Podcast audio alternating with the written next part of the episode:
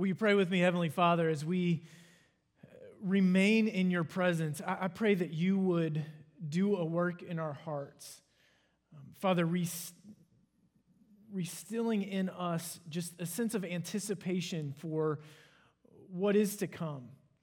Um, Father, as we enter into this season, I, I know for a lot of us there is so much that's happening over the next few weeks, the busyness and um, God, just all that this season is, and, and I pray that in these moments this morning that you would um, calm our hearts, uh, cause us to not be distracted by anything that's going on around us or just in the world around us and the, the, the things that we could um, so, so easily begin to focus on this morning. Father, I pray that we would be able to hear from you. And we are here because of who you are and what you've done for us. And I pray that through the work of your Holy Spirit, you would continue to transform us and help us to become more and more like our Savior Jesus. And it's in His name that we pray. Amen. It's good to see everybody this morning. Um, we are going to begin our Christmas series today called Joyful Anticipation. So you've got that to look forward to in just a minute. Um, for those of you that are guests with us, thanks for being here. If I haven't had a chance to meet you yet, my name is Bill and it's my privilege to serve as the lead pastor here at the table. If you're new, you may not know exactly what to expect when you walk into a new church, maybe wondering what we're all about and things like that. And what I would say at, at this moment, like what we would love to see happen in your life while you are a part of the table, is that we would love to see your faith come alive. And what I mean by that is that we want to see your faith not be something that you just do when you show up at church on a Sunday morning, but that it begins to be something that guides everything in your life. Um, and so hopefully you'll hear a little bit about that in the message this morning. Um, if you are a guest and have never done so, we would love to connect with you. And the easiest way to do that is to text the word welcome to 817 755 1668. And um, we'll just uh, connect with you that way, get some information so that we can follow up with you and, and find out how we could potentially minister to you and your family. Um, because we're excited that you're here and glad that you're a part of our service this morning. And, and again, we want to be able to serve you um, outside of just this morning as well. So I don't know about you, I can very much, very fondly remember the building of the anticipation for the coming of Christmas when I was a kid. It seemed like it started right as soon as Thanksgiving dinner was over. Um, I began looking forward to Christmas, which seemed like it would never get here.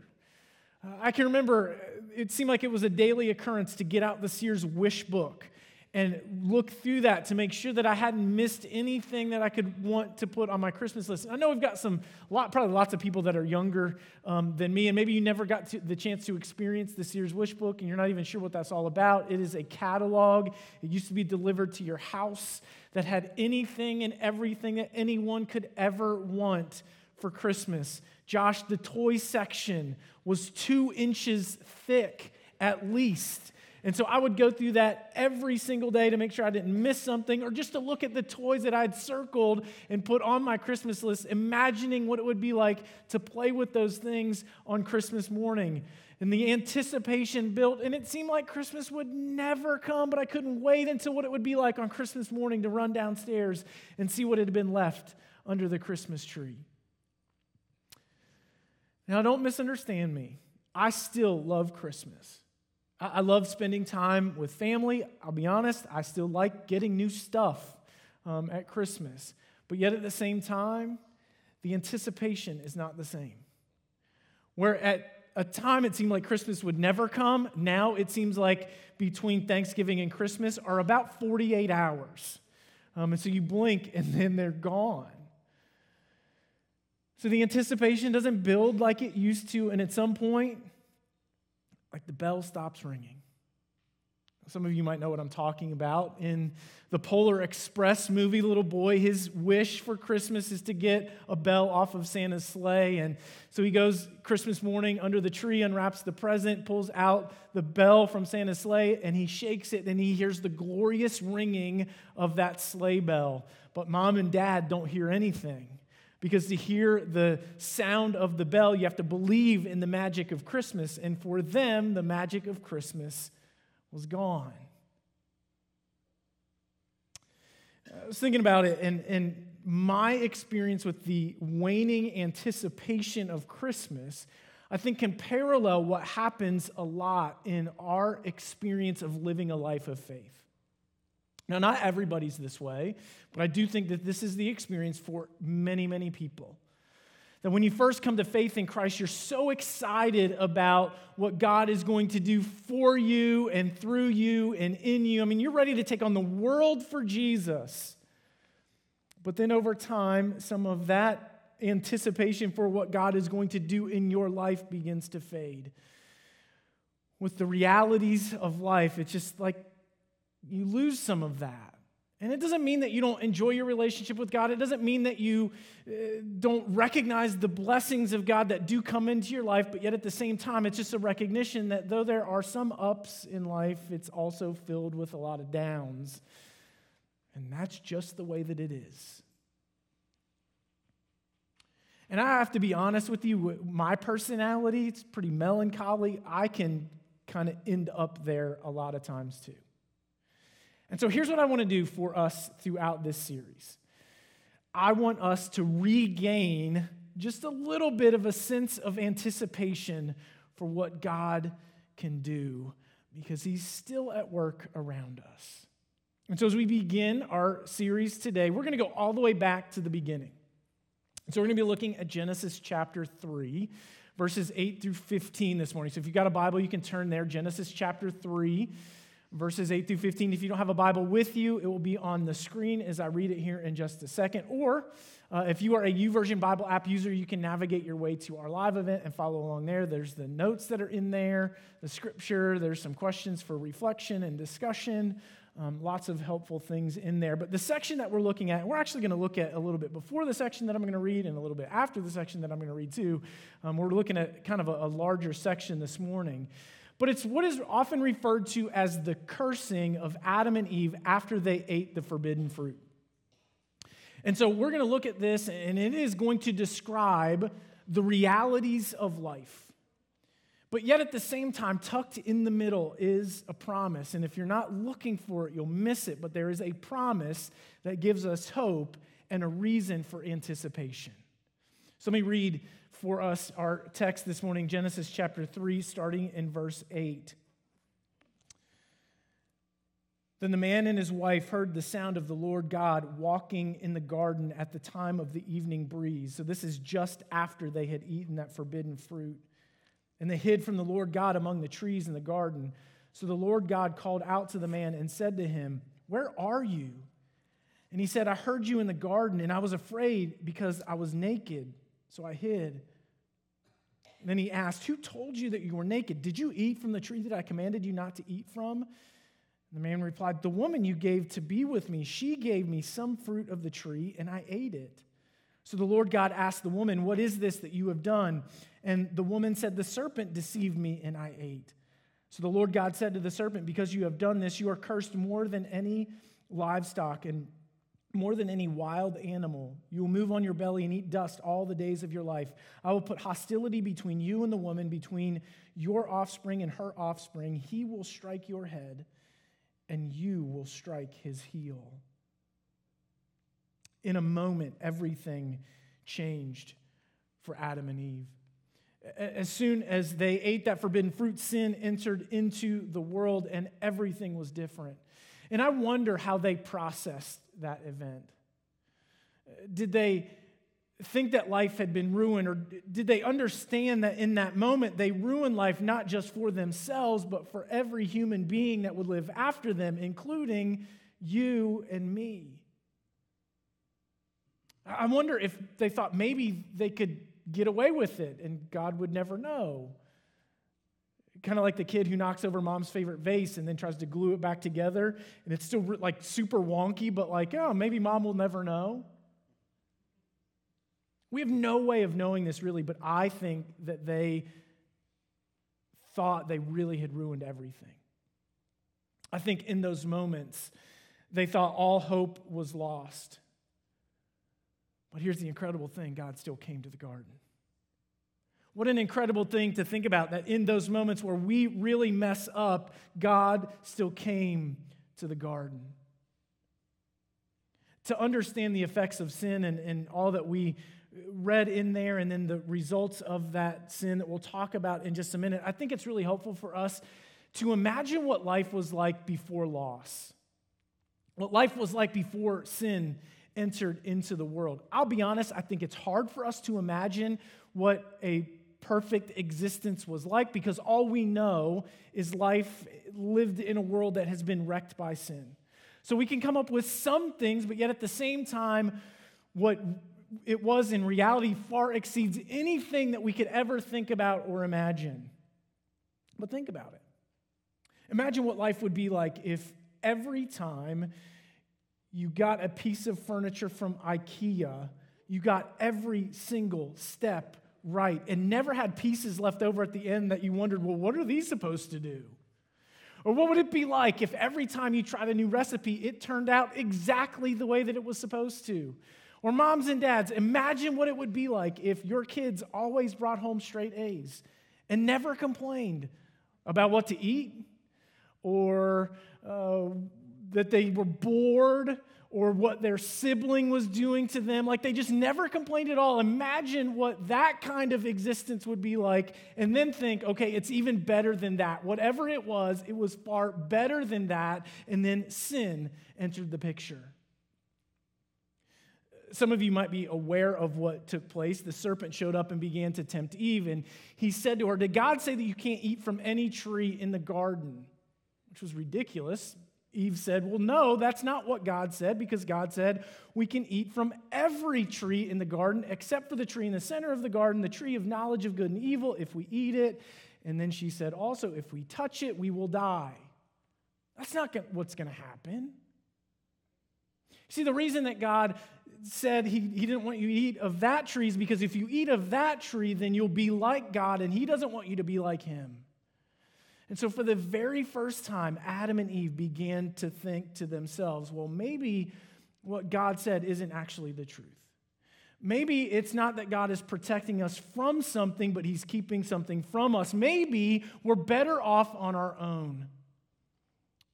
And then the text tells us, if we were to go back and read it, that for the very first time they looked at that fruit and saw that it would be good for food and was good for giving wisdom. And so Eve took some and ate it and handed it to her husband Adam, who was standing right there with her. And in that moment, everything changed. Their eyes were open. They realized they were naked, and so they went and uh, sewed fig leaves together for clothing to hide their shame. But even in the midst of that, God still came to the garden. Where we began reading in, in verse 8, it says that the Lord God walked in the garden at the time of the evening breeze. Now, I, I think for a long time, I'd always thought this, uh, this was always assumed that God came to the garden in the evening because he kind of had this appointment with Adam and Eve that they walked together in the garden every evening. Like we read later in the book of Genesis, Enoch walked with God. Um, so there was that kind of thing. But in, in, in, truth, it may not have been that way because what the word that we read translated evening breeze could also be in the storm. And so it's entirely possible that God showed up in the storm. And, and, so you got to think about this. Well, why did Adam and Eve hide? They saw God, or they heard God coming in the midst of the storm, and so they hid. And it wasn't so much that they were afraid of the storm, like afraid of the tornado and the destruction that it might bring, but it's more the idea of like kids knowing mom and dad are home, and now we're busted. Now, from God's perspective, it wasn't like trying to make Adam and Eve scared, but it was to remind them of who he actually was. So God showed up in the garden.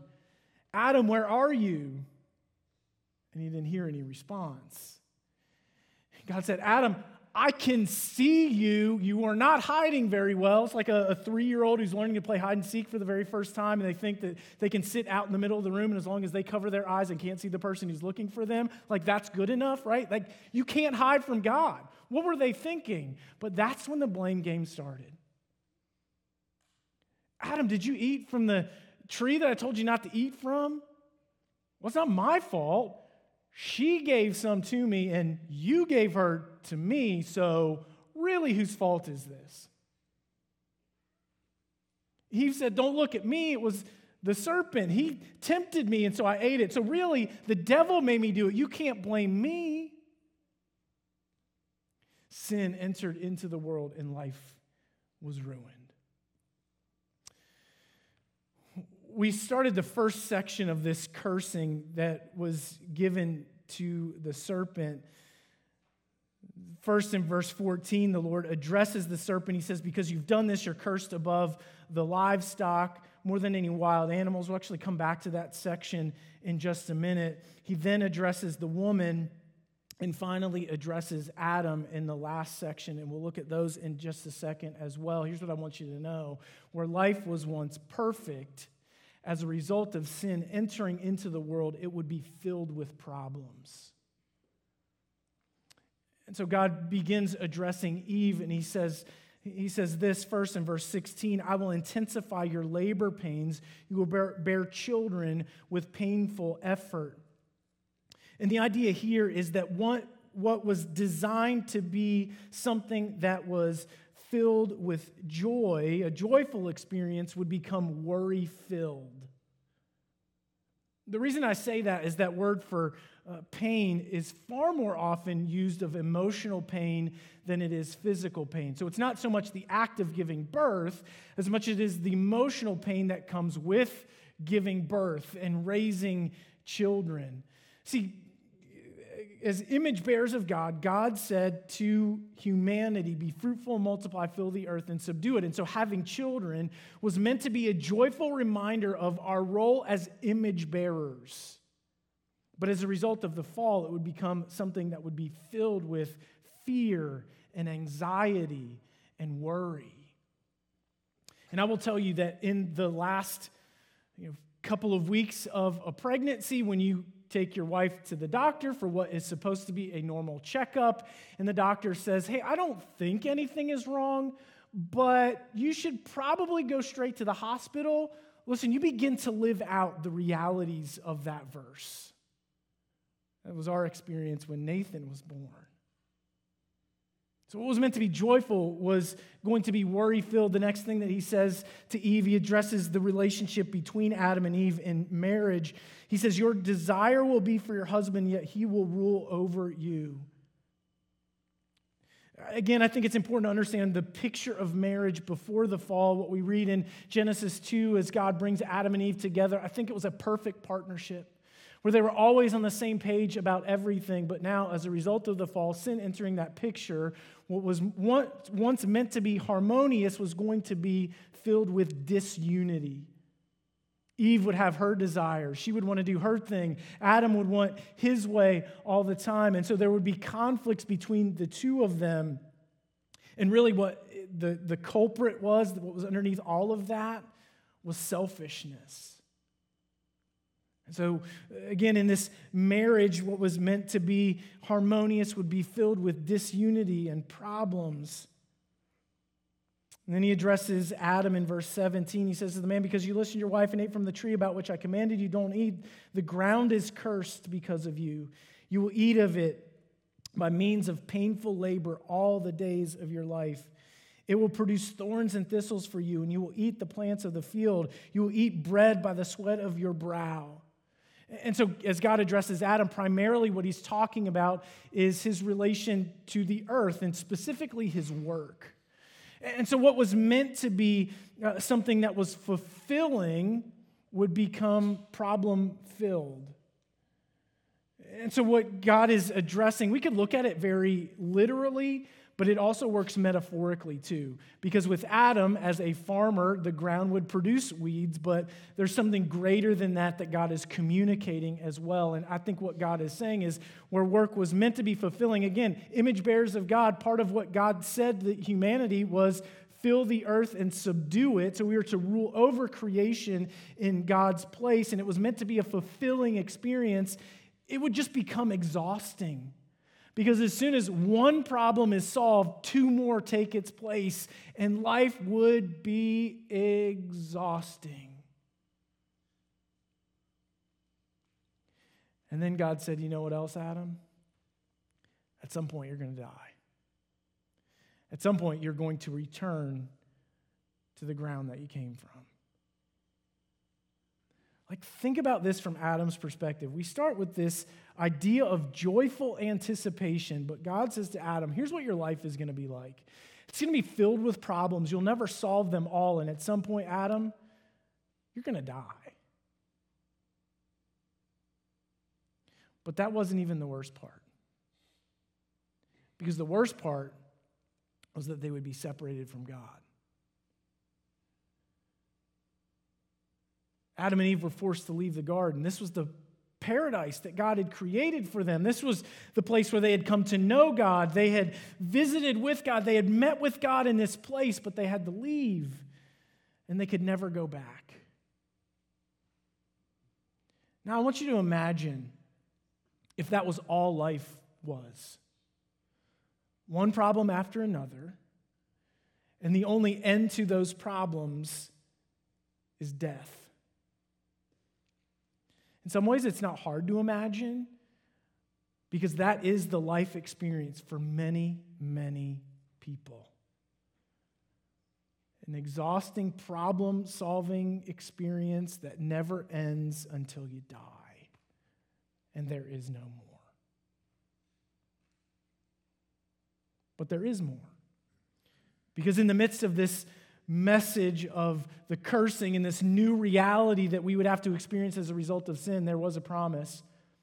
And a promise brings hope, and hope brings a reason for anticipation. That's why we've got to go back to what God said to the serpent in verse 15. He says, I will put hostility between you and the woman. Uh, it's hostility, enmity, or strife. Like there would be this struggle between your offspring and her offspring. Basically, what God is saying is that there would always be a struggle between good and evil. It would be an ongoing throughout human history. But then he said, He will sh- strike your head and you will strike his heel. What is in that is a promise that one day the seed of the woman would come to make everything right. One day there was a uh, Messiah, a Savior who was going to come and finally defeat sin and evil forever. Like that was the promise. They had something to look forward to because one day a Savior would come. And here's the great thing the Messiah did come. That's what Christmas is all about. It's celebrating the birth of our Savior Jesus who came to make everything right. I try to be really careful with this. I try not to say that Jesus came and he died on the cross so that we could go to heaven. Now, did Jesus die so that we could get to heaven? Yes, but his death is far more significant than just that. It accomplished more than just that. Yes, Jesus died so that by faith in him we could have eternal life, but the purpose of God through the crucifixion was to reconcile all things to himself through Jesus' death on the cross. And so Jesus came, yes, so that we could have life after death, but also at the same time, he came to provide us a better way to live. So he changes how we live. And uh, so I talked about like these new realities that we experience as a result of sin entering into the world. And I want you to know that Jesus is the answer for all of those things that we experience right? Because of sin, there is an experience of life, the realities of life, but yet at the same time, because Jesus came, we can experience something different. Let me show you what I mean. With childbearing, where it was meant to be this joyful experience, it would become worry filled, but the answer is found in Jesus, Philippians 4. Don't worry about anything, but in everything, pray. 1 Peter 5 7, cast all your cares, your burdens, your worries on him because he cares for you. So the reality is, yes, in the midst of this life, the struggles that we go through in this life, we will have things that will cause us to worry. But yet at the same time, we don't go through those things alone anymore. That we have a Savior who understands us and is willing to take those burdens from us and carry them for us in marriage, where it was meant to be this perfect partnership that's marked by disunity as a result of sin. Again, we find that in Jesus we can get harmony back. Philippians chapter 2, the Apostle Paul is writing in this letter, and he says, Hey, don't just think about your own interests, but put the needs of others first. Then in verse 5, he says, Let this mind be in you, which was also in Christ Jesus. And so, where naturally we want to be selfish and we want to get our own way, it is Jesus and his example that helps us to see how to be selfless. And as he does a work in our hearts, we can become more like him and become more selfless. In relation to our work, it's Jesus that gives us new purpose. When Jesus called Peter to be his disciple, he said, Follow me, and I will make you a fisher of men. So this new purpose that we have, it's not just what we do here on earth where you know people are going to forget about us and forget about the things that we're going to that, that we accomplish in this life, but we can have an eternal impact by pointing people back to Jesus. And again, it gets even better than that. We talked about the inevitability of death before, but death is not the end. 1 Corinthians 15 talks about the significance of the resurrection. And what's really interesting, this is a different picture, I think, than we get a lot of times because it's talking about the resurrection of the body. It's not just that when we go to heaven, we'll be disembodied floating spirits, but the end isn't that we return to dust, but one day God's going to take those dust particles and put them back together again. That there is something else that is coming. We will experience resurrection. Our bodies will be made new because of the work of Jesus for us. And then we will finally and ultimately be reconciled with God. It's this incredible picture in Revelation 21, Revelation 21 3. We will be with God, and He will. Uh, we will be with God. He will be with us, and we will be His people. Right? It's this picture of ultimate reconciliation. Because of the work of Jesus, we are reconciled to God now, but yet in the future, at some point, there is going to be this ultimate reconciliation where we will be with God. See, that's the reason for anticipation, because something better is coming.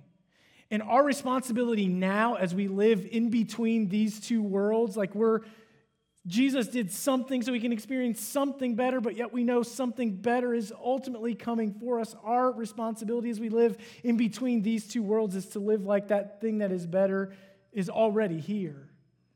And that's why, in the midst of the ups and downs of life, we have hope and can anticipate that God is still going to do something in our lives because He is still at work. And it's through the person and work of Jesus that we recognize that we can have a better life here and now. And, and so, what I want to challenge you with today is to go back through that list of the, the new realities that we face and the answers that we have in Jesus and ask yourself are you experiencing the answers in Jesus? Or now, for those of us who are followers of Jesus, are you still experiencing that old reality? Because God wants to do something to transform us so that we don't live according to that reality anymore, but we live according to the work of Jesus for us. And that's why, again, though we will face challenges and difficulties in this life, we can't lose sight of what God is doing. There is a reason for joyful anticipation because God is still at work in us and around us as we await the day that we will ultimately be reconciled to Him forever. Will you pray with me? Heavenly Father, as we finish up this morning, I do pray that you would reveal in our lives those areas where we're falling short of what you desire for us. Because, God, I, think maybe we're still living, many of us still living under a curse. We don't have to anymore because of Jesus. And so, Father, in areas of our lives where we're filled with worry, help us to trust in you, to know that you are in control of everything, to know that you understand what it's like to be us in the midst of our fears. And, Father, may we give those burdens over to you so that you can carry them for us. Father, in our marriages and families and relationships, may they not be marked by disunity, but the harmony that comes from selflessness, living out that mind of Jesus. Help us to realize that death isn't the end, but something far better awaits us, that one day we will be reconciled with you forever. So, Father, as we await that day, help us to live in joyful anticipation of how you are going to be at work in us and around us. Father, help us to not lose hope, but to remember the coming of the one who would make everything right.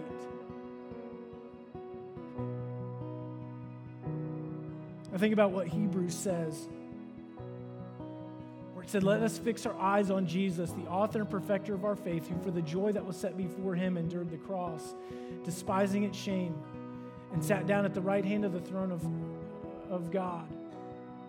Let us consider him who endured such things so that we would not grow weary and lose heart. Help us not to grow weary. Help us not to lose heart. Help us to maintain anticipation for what you are going to do in us and around us as you transform us and make us more like our Savior Jesus. And it's in His name that we pray.